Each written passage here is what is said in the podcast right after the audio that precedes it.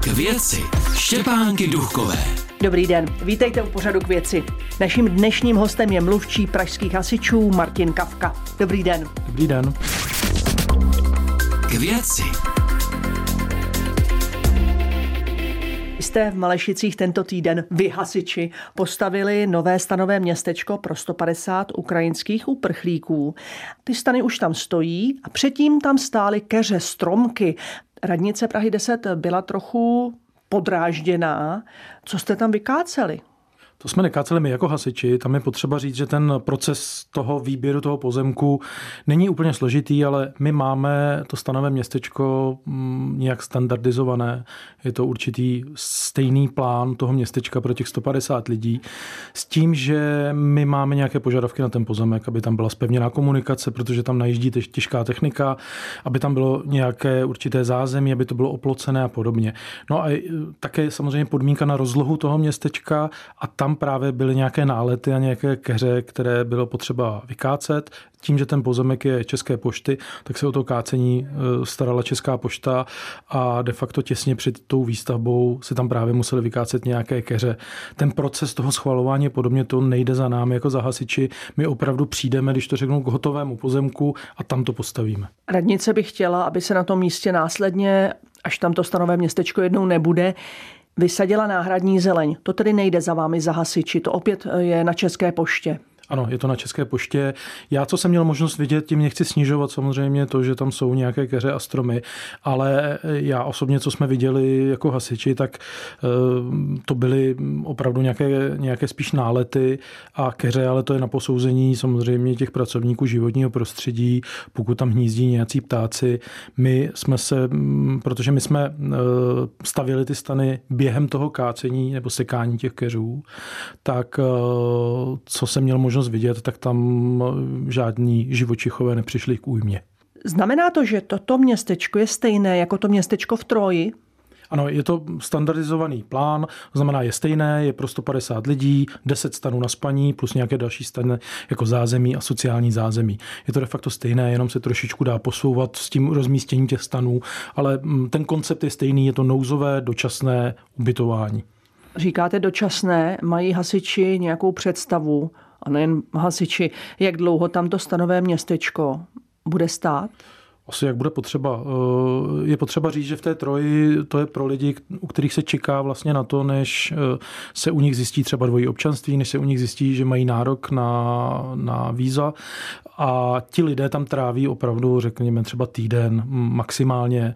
Ono to opravdu na víc dní není. E, sice tam ti lidé leží na lehátkách, leží na zemi, mají tam docela dobré podmínky, ale opravdu je to na nějaké týden, dva ubytování a ti lidé tam vlastně se, se obměňují. Každý den ta čísla jsou jiná, ta kapacita se pohybuje od 100 do těch 150 lidí, ta aktuální kapacita. To znamená, že e, když bude potřeba a když, e, když stále budou uprchlíci uprchlíci, u kterých se bude muset zjišťovat, ten proces bude trošku složitější a zdlouhavější a bude potřeba je někam dočasně ubytovat, tak to stanové městečko bude fungovat, jinak my jsme schopni samozřejmě ho kdykoliv zase zbalit a, a zrušit. Kacpu. Krajské asistenční centrum pomoci uprchlíkům ve Vysočanech. Tam ten provoz zajišťují hasiči. Jak je to teď s počtem těch lidí, co tam přicházejí? Když jsme byli v kongresovém centru, v tom opravdu v tom největším, řekněme, náporu, tak tam jsme měli i počty tři tisíce uprchlíků za den. To bylo opravdu, opravdu velmi náročné, běželo to nonstop, ale teď ty počty se opravdu radikálně snížily. V Praze eh, jsme na nějakých, dejme tomu, možná 400 lidí za den v pondělí, v úterý, eh, pak ty další dny už se to snižuje a třeba o víkendu je to třeba 120-150 lidí. Znamená, že ty počty se radikálně zmenšily, proto jsme také přistoupili k tomu, že jsme se přestěhovali do Vysočán, kde ten prostor je trošku menší, kompaktnější eh, na náměstí OSN a eh, už i ta otvírací doba je hm, zkrácena ve všední den. To není non-stop, běží to, běží to do večera a o víkendech se taky vlastně ta doba zkrátila. To znamená, ty počty se radikálně změnily a, a snížily. Jak vypadá tam ten provoz? Ten uprchlík tam tedy přijede a co se s ním děje? Ten uprchlík přijede, pokud je u něho mm, zcela stoprocentně zřejmé, že opravdu je to Ukrajinec, překročil šengenský prostor, má ukrajinský pas. Ten člověk, eh, který vlastně na začátku ty lidi třídí do určitých skupin, to jsou skupiny lidí, kteří přijeli a nemají ubytování zajištěno, potřebují ho, a pak to jsou lidé, kteří tady mají nějakým způsobem zajištěno ubytování, protože ten uprchlík, když sem přijede, tak nemusí hned do toho asistenčního centra, má nějakou dobu dobu, kdy vlastně si tady může pohybovat a pak teprve si může eh, ty, ta víza zařídit. No a když ten člověk eh, má všechno v pořádku, je prověřen, že na víza má nárok, tak prochází takovým kolečkem cizineckou policií, eh, zdravotním pojištěním. A to je všechno tam? A to je všechno tam, ti lidé vlastně kompletně to tam podstoupí. Ta podmínka pro to udělení vízum je právě to, že musíte mít někde mm, pobyt, nějakou adresu, na tu adresu se naváže e, vlastně to výzum, no a pak ti lidé si jdou, mm, pokud chtějí, tak si jdou pro tu dávku v té, v té nouzi. Ale ten pobyt to není to stanové městečko. Ne, to není to stanové městečko. To stanové městečko je pro lidi, u kterých je e, ten proces toho schvalování zdlouhavější, protože tam Jak jste říkal? předpoklad, že mají dvojí občanství, že, že přijeli z Maďarska a my musíme se, nebo respektive policie, cizinecká policie, policie se musí dotazovat na maďarské straně a ti lidé, aby nebyli někde venku, aby nečekali před tím centrem, tak jsou tak v tom stanu. stanovém městečku. K věci. Naším dnešním hostem je mluvčí pražských hasičů Martin Kavka. Ve druhé polovině letošního roku nás čeká předsednictví v Radě Evropské unie. Hasiči tam budou plně nasazeni. Co vás čeká? Čeká nás asi takové to zase mm, ne organizační, ale spíš to bezpečnostní zajištění. Nebudou to jenom hasiči. Já myslím, že daleko více práce bude mít policie a budeme v tom samozřejmě i s městskou policií a se záchranou službou fungovat. S tím, že my jako hasiči se budeme zajišťovat to, co se od nás čeká. To znamená, že bezpečnost těch prostor kde se bude mm, setkávat větší počet lidí. Naštěstí eh, to bude eh, soustředěno asi v největší míře do kongresového centra. Eh, to bylo ostatně jedna, jedna z podmínek právě protože se to asistenční centrum odstěhovalo jinam také to, že tam budou probíhat nějaké kongresy v tom kongresovém centru. No a my tam budeme připraveni, protože je to zase akce, kde je samozřejmě významná akce a je to akce, kde bude víc lidí na jednom prostoru, tak budeme zajišťovat tu klasickou bezpečnost, řekl bych jednoduše řečeno řečeno požární asistenci. Tím, že je to v kongresovém centru, tak my máme blízko dvě stanice, to znamená, že, že to pro nás nebude nějak personálně zatěžující, protože na ano, to se zrovna ano, chci zeptat, aby to... vám ještě zbyli nějací hasiči na to, aby mohli hasit. Nebude to úplně personálně zatěžující, samozřejmě nějakým způsobem ano, ale já bych řekl, že třeba covid a, a ta uprchlická krize nás zatěžuje daleko víc personálně. My máme i dobrovolné hasiče, kteří nám budou pomáhat a budou připraveni. Eh, dokonce jsme domluveni i s kolegy ze středočeského kraje, že v případě nějakého velkého požáru nám pomohou a přijedou ze středočeského kraje. To znamená, že eh, my jsme, eh, co se týká obsazení lidí, tak, tak to zajištěno je a teď vlastně probíhají takové ty koordinační schůzky mezi těmi složkami a mezi organizátory těch kongresů. Jste v posledních třech letech v totální permanenci. Nejdříve covid, potom Ukrajina, teď zase to předsednictví. Jak to vnímáte?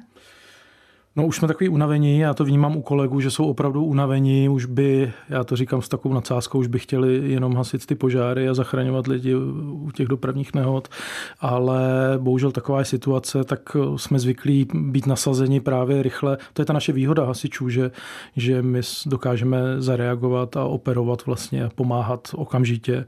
Jsme denně v ulicích, takže pro nás to samozřejmě nějaké zatížení je. No a ti lidé už jsou nějakým způsobem unavení, už bychom potřebovali, aby, aby to skončilo, aby jsme se vrátili k té běžné činnosti, kterou zajišťujeme stále, to, aby si lidé nemysleli, že děláme něco jiného, ale my stále děláme to, co, to, co máme vlastně dělat, eh, to je ta běžná činnost. Takže počítáme, že po předsednictví už se vrátíme zase zpátky k té naší standardní činnosti. Skončíme hezky. Praští hasiči ze stanice Radotín dostali nedávno nové chytré obleky. A to je hezké. A co takový chytrý oblek dokáže? On je to běžný oblek, jako používají hasiči, zásahový oblek. Eh, on už tím, že je zásahový, tak je speciální, je se speciálních vláken, speciálního materiálu, měl by to hasiče ochránit nějakým způsobem.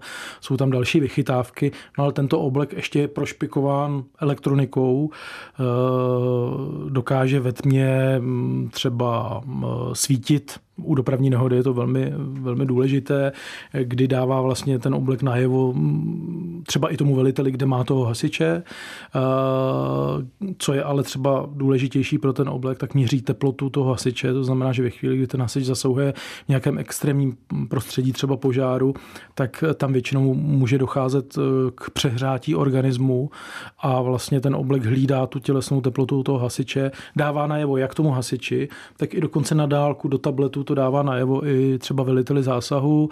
Ty obleky mohou být vybaveni gps to znamená, že ten velitel ví, kde se ti lidé mu pohybují a dál vlastně se do toho obleku dají dát další a další věci, které dnešní věda umožňuje a my ho vlastně testujeme společně s tou firmou, která ho vyrábí. Tak je to testování, protože já ano, jsem si říkala, proč ho dostali jenom hasiči v Radotíně a co vy třeba um, tam u Argentinské ulice?